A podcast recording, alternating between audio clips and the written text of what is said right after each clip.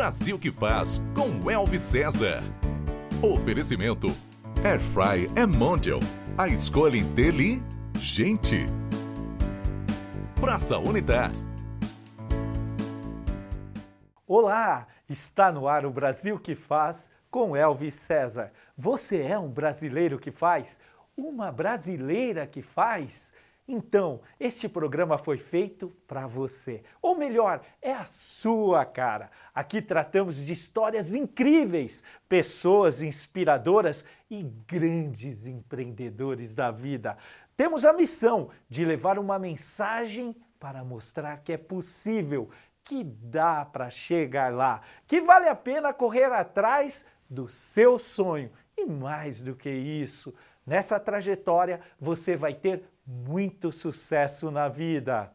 No programa de hoje, nós vamos falar com um ícone da cultura brasileira, um divisor de águas, um rapaz que quebrou todos os preconceitos, racismo, questão cultural, para se tornar o desbravador do rap. Virou a chave e se tornou referência de várias gerações, deixando um legado de cultura e entretenimento que mobilizou a sociedade brasileira. Recebemos com muita alegria Pepeu!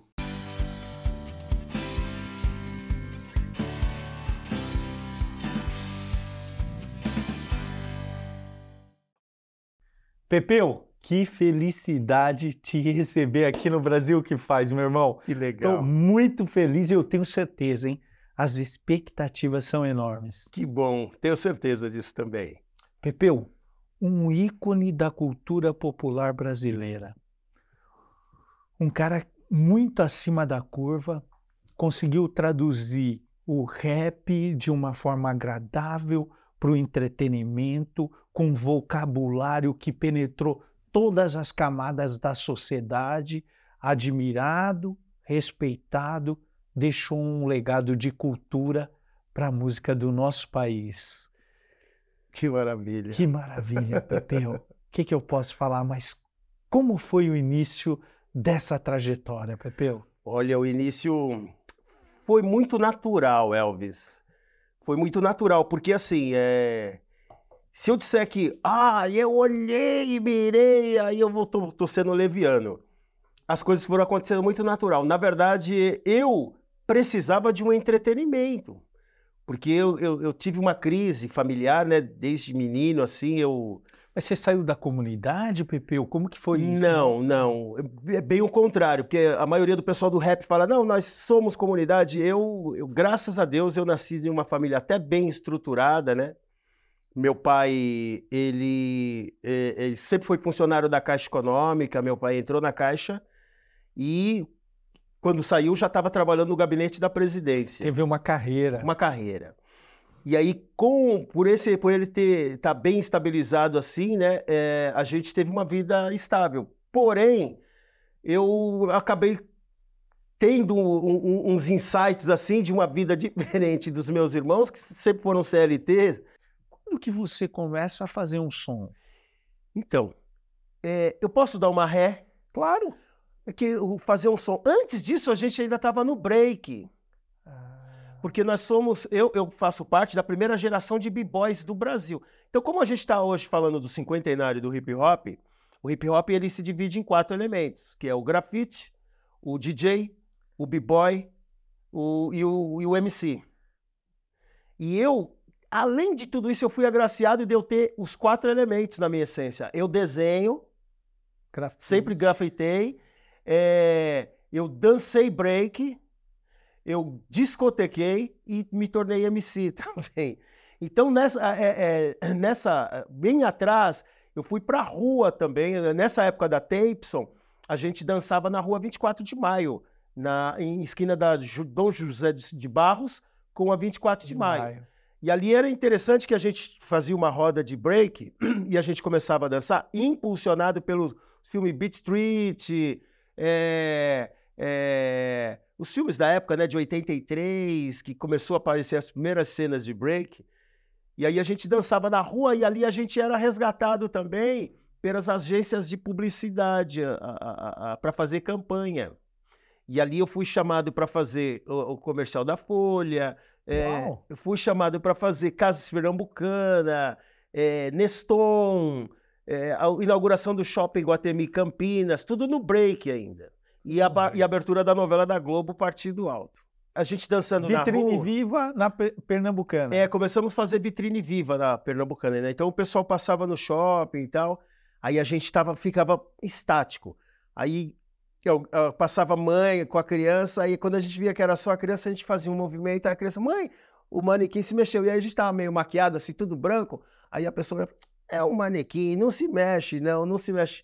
E aí quando a pessoa percebia que realmente, aí que a gente estava, que eram pessoas mesmo, criava aquela muvuca na frente da loja, né? Aí começamos a viajar em vários lugares, assim, com a Casa Pernambucana. Uau. E aí eu, dentro da Casa Pernambucana, eu olhei para um manequim e falei, opa, eu consigo fazer uma parada com isso aí. Chamei o cara da criação da agência, falei, olha, eu consigo fazer esse manequim falar. O cara falou, ah, não, duvido. Falei, eu faço ele falar. Aí ele falou, o que, que você precisa? Eu falei, eu quero um para me levar para casa. Aí eles conseguiram um manequim, eu levei para casa, serrei a cabeça dele, por dentro assim da cabeça do manequim, eu coloquei um microfone no nariz, fiz um furinho, coloquei um microfone de EPROM. E na boca eu coloquei por dentro um alto-falante, fiz uns furinhos com furadeira, né, com broquinha. Aí eu tinha um gravador de rolo que ele tinha duas entradas de microfone, P10. Aí eu colocava o microfone que estava no manequim, ele vinha pro gravador. Aí o meu gravador ficava, o meu microfone ficava aqui, e aí eu ficava com fone de ouvido e colocava o manequim na entrada da loja. Aí quando a pessoa entrava, a pessoa falava aqui e conversava com o cliente. Aí eu peguei, fiz, a agência vendeu isso para Casa Pernambucana, depois eles voltaram. Você consegue fazer uma geladeira? Falar, eu desenrolo. Aí na agência fiz trocentas coisas. Ô, Pepeu, então você foi um, um inovador, é. cara. E aí é um... pintou a parada da Folha, né? Da, da do, do, do, do, comercial da do Folha. Comercial da Folha. Que era como, Pepeu? Era aquele 2, 2, 4, 4 mil, mais uma vez. Ali tem a pegada do Nomes de Menina, que é a minha música de sucesso, né? Que fala... Que música? Nomes de Menina. Fiquei sabendo, tem um tal de Pepeu que canta rap bem melhor do que eu. E o louco dessa música é que essa música tem uma pegada estratégica também. Quando eu compus a música, eu falei, eu vou fazer uma música que ela vai chamar a atenção das pessoas. Em que sentido? A música vai começar falando assim, ó, um outro, uma outra pessoa, uma segunda pessoa. Fiquei sabendo. Se você fala fiquei sabendo, alguém fala, opa, ficou sabendo? Gerou curiosidade. Do quê? Aí fala, tem um tal de Pepeu. Aí e quem é? O que, que faz esse Pepeu? Que canta rap bem melhor do que eu. Aí eu já vendia que eu era um bom cantor, cantor de rap.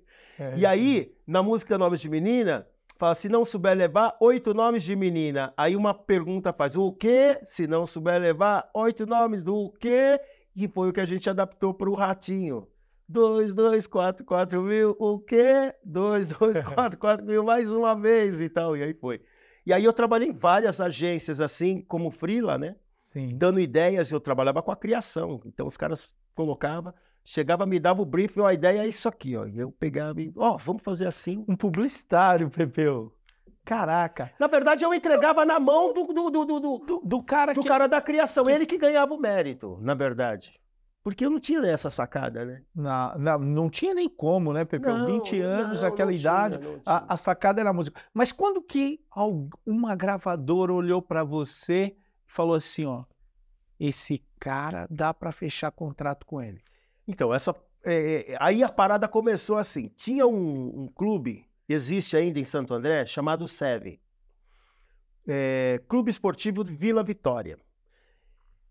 Como surgiu esse clube? Era um padre que ele fazia, na década de 60, esse padre fazia baile no salão paroquial da igreja. Só que o baile era profano.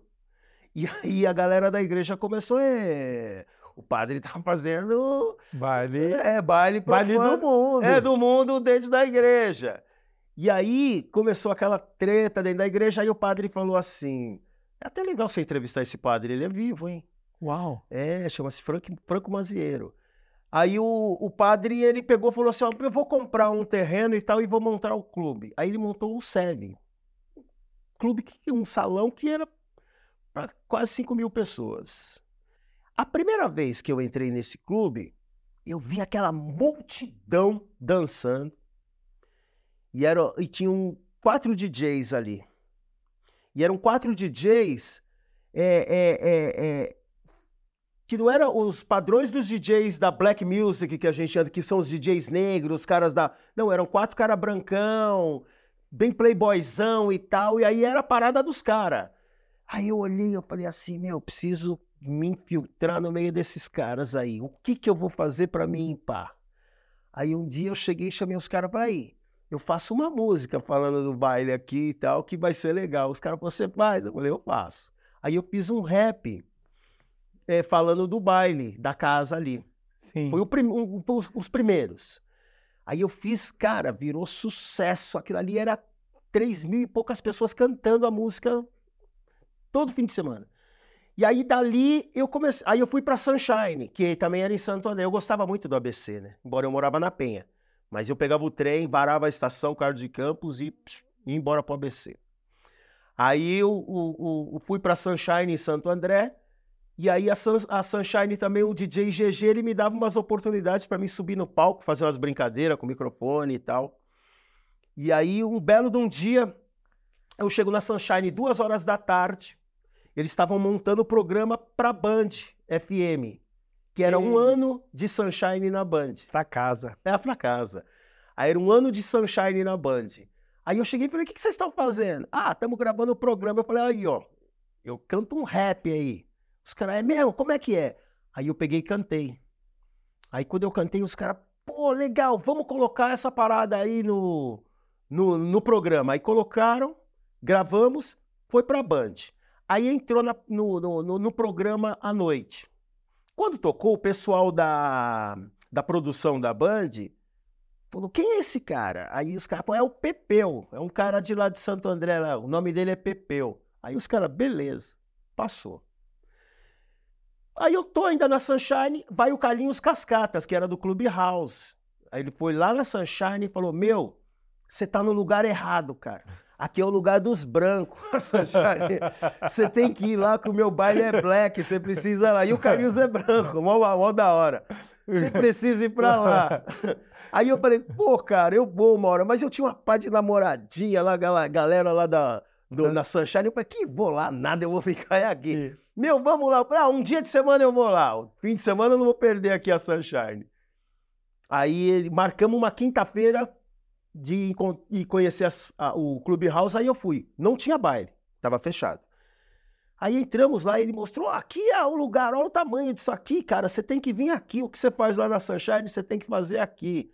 Aí eu olhei assim, aí eu olhei lá no fundo, tinha uma bombona, sabe o que é bombona? Uh -uh. Não sabe, tá vendo? Bombona é aquelas, aquelas barricas de plástico. Ah, bombona. Bombona. Claro, bombona de é. colocar líquido. Isso. Azul. É isso, mas essa era branca. Uma bombona com líquido verde-limão. Eu vi de longe assim, eu sabia que era a caipirinha que eles vendiam no baile. Ficava uma semana a caipirinha lá, até o outro baile. Aí eu vi assim, eu falei, então, posso tomar um copo daquele barato ali? Ei, pode tomar quanto você quiser. Aí eu desci, fui lá e pá, tomei uma, tomei duas, aí já fiquei meio alegre. No que eu fiquei meio alegre, eles colocaram uma base de um som para mim ouvir. Cara, aí eu comecei a cantar em cima dela. Eu e um colega meu, Mike, que também estava ali. Aí nós, Bastião sonhava alto com uma limousine, mas, ficava, mas passava a sua vida. O melô do Bastião. E aí, cara, gravamos aquela música no freestyle. Os caras gravaram na fita de rolo. Aí eu pedi uma cópia para mim, me deram uma cópia. Cara, aquela música começou a se espalhar, uma fita de rolo. Aí foi cair na Band, de novo aqui na Band. Caiu na Band FM, aí a música entrou na programação da Band. Uau! E aí, aí à tarde, de, das seis às sete, antes do horário do Brasil, na Band, tinha o Ligue e Se Ligue. Então o ouvinte, ele ligava o dia inteiro, Ó, oh, quero música Madonna, eu quero Zap, eu quero fulano, eu quero ciclano, Michael Jackson, quero os top, Madonna. E aí o pessoal, Melô do Bastião. A música entrou em 13 terceiro, no outro dia, 12 segundo, décimo, nono, sétimo, quinto, terceiro, segundo. No dia que chegou em segundo, eu falei, você tá brincando que essa música vai chegar em primeiro lugar. Aí, no dia seguinte, eu falei, ah, agora já ela, vai chegar em primeiro. Aí tocou, desde o décimo segundo até o segundo lugar. Aí eu falei, putz, o primeiro lugar não é o Melô do Bastião. Impossível, cara, que essa música chegou em primeiro lugar. Chegou. Aí entrou o comercial. Ó, oh, a primeiro lugar você vai saber depois do comercial e tal. Entrou o comercial e tal. Quando voltou o comercial, o locutor era o Pablo Pablo. Aí o Pablo chegou. Primeiro lugar, aí soltou a Melô do Bastião e tal, Pepeu. Cara, eu não. Você explodiu. Você é louco, meu. Aí na Band já os caras, puta, não é aquele cara que cantou na Sunshine e tal, Pepeu e tal. E... Criou a conexão. Criou a conexão. Aí um dia eu tô na Sunshine, vem o Augusto. Pepeu, toma esse telefone aqui. É do Mr. Sun. Falei de você pra ele. Ele quer que você liga pra ele. Aí me deu o telefone do Mr. Sun. Aí eu peguei e falei, legal. Eu liguei pro Sam. Aí o Sam falou, oh, eu tô na Band. Eu nunca tinha ido na Bandeirantes. Nunca tinha vindo, né? Aí ele falou assim: é, eu vou estar na Band no programa do Bolinha como jurado. Vai, vem e conversa comigo. Quando eu cheguei na Band, e a minha música já tocava na rádio. Aí quando eu cheguei na Band, eu cheguei meio atrasado, aí o estúdio estava fechado, que o programa era ao vivo e tal. Aí eu falei, ah, quer saber? Eu vou andar pela Band. Já tô aqui dentro, já tinha passado a portaria. Falei, ah, vou. E eu sempre fui esperto, eu falei assim, meu, é só eu ser natural, ninguém vai me barrar. Se eu ficar meio perdido, alguém vai... o que você tá fazendo aqui? É só eu andar como se eu já tivesse aqui há muito tempo. Exatamente. Aí eu saí andando, cara, os corredores subindo escada. Onde é FM? Ó, oh, segundo andar aqui, fui pra FM. Quando eu cheguei na FM, aí eu vi o aquário assim, tava o Gilberto Filho, que era um âncora, né, na época. O Gilberto tava assim, com os dois, era hora do Brasil. Ele estava com os dois pés em cima da mesa, assim, esperando dar oito horas para voltar. Para ele voltar com a programação dele? Exato. Aí eu parei, olhei assim, aí ele olhou para mim e fez assim, ó. Aí eu, eu? Ele, é, vem cá. Aí eu comecei a procurar por onde entrar, as portas, daí passei por uma Sim. porta, aí a outra, aí cheguei e entrei, ele, e aí, tudo bem? Eu falei, vozeirão? Falei, oh, meu, eu tô falando com o cara da rádio, né, meu? Aí eu falei, ah, legal, ele tá visitando a rádio e tal. Eu falei, tô, cara. Ele, ah, e tal. Aí começamos a conversar. Cara super acessível, assim, do nada. Não Gente sabia quem eu era. Não nada. sabia quem nada. Falou, vem cá. Entra. Entra. Aí eu falei pra ele assim, eu, falei, eu pensei, eu falei, eu vou falar da minha música. Minha música tocava na rádio. Só que a qualidade era muito ruim, qualidade de, de, de, de gravação. Produção. É, de produção e gravação, é. Totalmente Tinha erro de português na música. Sim. Eu falava 10 camburão na música. Tinha um monte de erro. Aí o, eu falei para ele assim, pensei, falei, agora eu vou falar, se ele conhece minha música, né? Ele vai, que eu vou falar que eu sou o cara. Aí eu falei assim, você conhece a Melô do Bastião? Ele, pô, aquela bosta mal gravada. Eu falei, então, eu sou eu que canto. Ele, cara, essa música é muito boa. eu, o Hilário, o Hilário. Ele xingou Aí que eu falei, é eu que canto. Ele, ô, oh, cara, essa música é demais, tá quebrando tudo. Ele até se arrumou assim, ô, oh, essa música é muito boa. Aí não sei se foi meio é, é, dor na consciência, esse cara me adotou de um jeito que ele me levava fim de semana pros bailes, sabe? Que fazia o show da rádio, né? Sim. Os caras iam dar disco nos bailes e tal, era contratado. Aí eu ia e eu cantava o Melô do Bastião nos bailes. Aí comecei a andar com os locutores da Band. Aí fui conhecendo outros locutores e comecei a frequentar a Band. Aí eu não saía da Band, né? Cara. Eu ia pra produção, da produção ia pra técnica, da técnica eu ia pro estúdio, no ar. Cara, virou minha casa. Dormi, almoçava no bandejão lá no restaurante direto. Aí eu conheci o Hipócrates Bornelis na Band, o grego, DJ grego, um dos maiores produtores de todos os tempos também. Conheci o Cuca também, que é considerado também o maior produtor de hip hop produziu Shakira, Inner Cycle, grandes nomes, né? E, e aí, o que, que acontece? Conheci o Gregão e o Gregão estava fazendo um disco da CBS, que tinha Cláudio Zoli, Guilherme Arantes, João Bosco, o grupo Tóquio com Supla. E te deu uma canja. Ele olhou e falou assim, ó, cai para dentro. Vamos melhorar esse melô do Bastião e vamos colocar nesse disco. Cara, e ele pá, inseri o disco. Aí, meu primeiro disco foi com Guilherme Arantes, Uau. Cláudio Zoli, João Bosco. Você já começou grande. Grande. Se eu chegasse pro meu pai, na época, eu falasse, eu vou gravar com Guilherme Arantes, João Bosco. Pra pai qualquer falava, um. Quem vai, Qualquer um. quem vai acreditar? Não, não dava. Não dava. Era a mesma coisa você Esse disco foi sucesso. Foi sucesso. Não tinha como, Pepe. Foi, tanto é que esse disco ele, ele, ele, ele foi distribuído no Brasil, né? A nível Brasil, porque aí era CBS, Columbia Broadcast System, que hoje é a Sony. Sim. Então, imagina, era a gravadora de Julio Iglesias e Roberto Carlos. Carlos. Gravei no estúdio Transamérica, que era o top dos top na época, só os grandes nomes. Os músicos que tocaram foi músico do Djavan e tal, nesse disco, nesse, nessa minha música. E aí, esse disco abriu depois a porta para outros discos de rap virem, como na Eldorado, na Continental, porque se a CBS gravou rap, Todos poderiam gravar. todos poderiam gravar. Abriu as portas. Abriu as portas. E Abriu outra, as essa contratação, quando você assinou o primeiro contrato, aí, Não, aí selou o rap no Brasil. aí selou no Brasil. Porque aí eu fui para a Ordem dos Músicos do Brasil, que até então não era música rap. E te recusavam até você assinar o contrato. Sim, porque é, porque na hora que eu fui na Ordem dos Músicos, que aí eles falaram: "Você canta?" Eu falei: "Eu canto". Ah, o que que você, qual é o tom? Eu falei: "Que tom?" Cavalcante? tom? Eu falei: "Não, não tem essa não. Ó, eu canto assim, ó. Quando eu cantei, os caras, ah, isso não é música. Não, mas é, é rap. Não, isso não é música e tal. Aí o Gregão olhou e falou assim, ó, ele foi contratado pela CBS. Aí o pessoal falou assim, ó, dá carteirinha pro cara. E ele provou que ele é bom. Foi um bagulho muito louco, né, meu? O cara é top.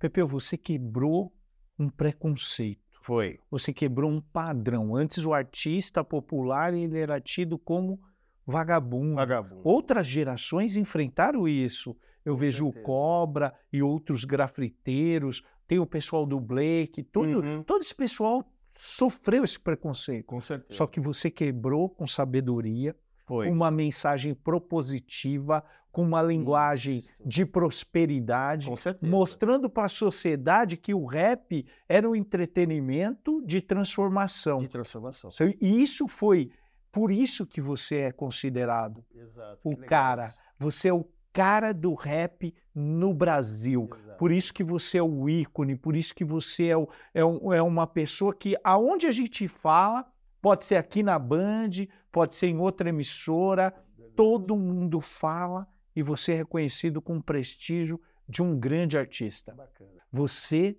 deixou um legado. Bacana isso. Por meio desse legado, Pepeu, qual é a mensagem que você fala hoje para a juventude brasileira?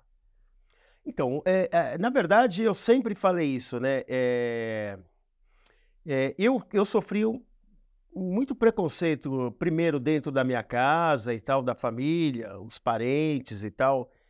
E, e eu precisava vencer essa barreira. Mas eu não podia vencê-la com enfrentamento, porque se eu fosse para o enfrentamento, eu ia endossar o que eles estavam falando. Ah, ele é briguento. Ah, ele é maloqueiro. Ah, ele é vagabundo. Então eu tinha que mostrar trabalho, inteligência, estratégia, E resultado? resultado e respeito também, acima de É. tudo. Porque não é porque meus irmãos, eles meio que criavam uma certa dificuldade, que eu ia também criar uma dificuldades para eles. Eu deixei eles viver a vida deles e fui viver a minha.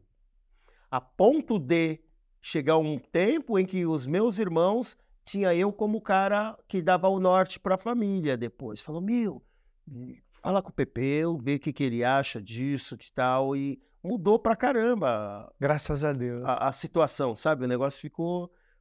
Foi uma virada de chave também. Então, o que eu passo hoje para a molecada, para a criançada, para a rapaziada que vem chegando, é que você tem que provar que você é melhor, só isso. Uau! Mas isso provar aí. que você é melhor, é- é não na birra, mas provar na técnica mesmo, para não ter contestação. Para as pessoas olharem e falar assim: não, ali é, Ali é. ali é. E hoje? Qual o seu propósito de vida? Então, eu tinha um projeto de um dia levar o rap para a avenida. o hip hop para avenida, carnaval. Aí eu imaginei assim, eu vislumbrei uma escola de samba, isso há mais de 10 anos.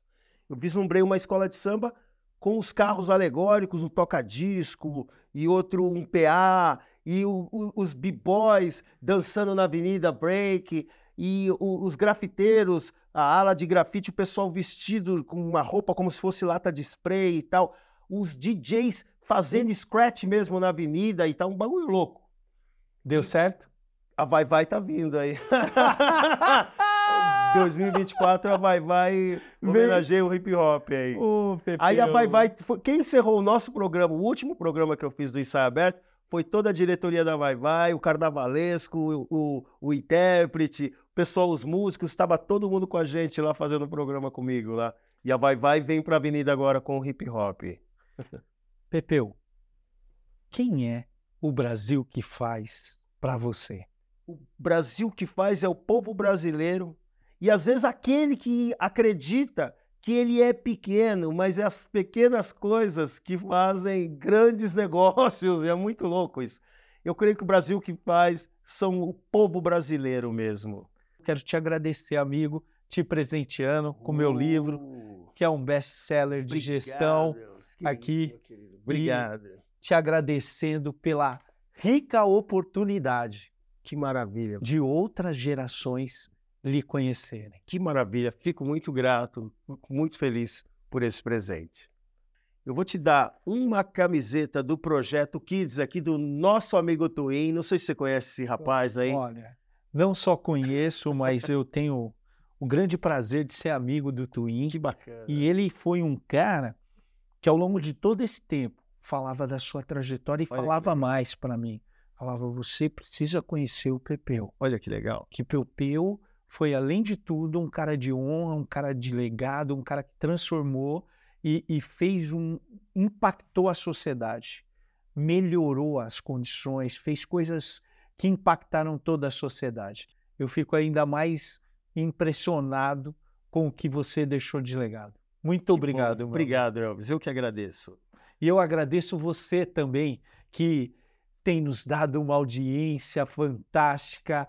Falo para você não sair daí. Acompanhe a gente agora nas nossas redes sociais. Se inscreva no nosso canal do YouTube. Muito obrigado, um grande abraço. Deus abençoe. Até o nosso próximo programa. Valeu! Brasil que faz com Elvis César. Foi um oferecimento. Praça Unitar. Quando a família cresce O amor da gente cresce junto. E a família de Air Fryers Mondial continua sempre crescendo. Além dos modelos que você já conhece, agora temos a Air Fryer Forno, ideal para porções maiores de uma só vez. E a Air Fryer dupla, que faz até duas receitas ficarem prontas ao mesmo tempo. Existe um modelo de Air Fryer Mondial perfeito para você. É só escolher. Mondial. A escolha é inteligente. E decora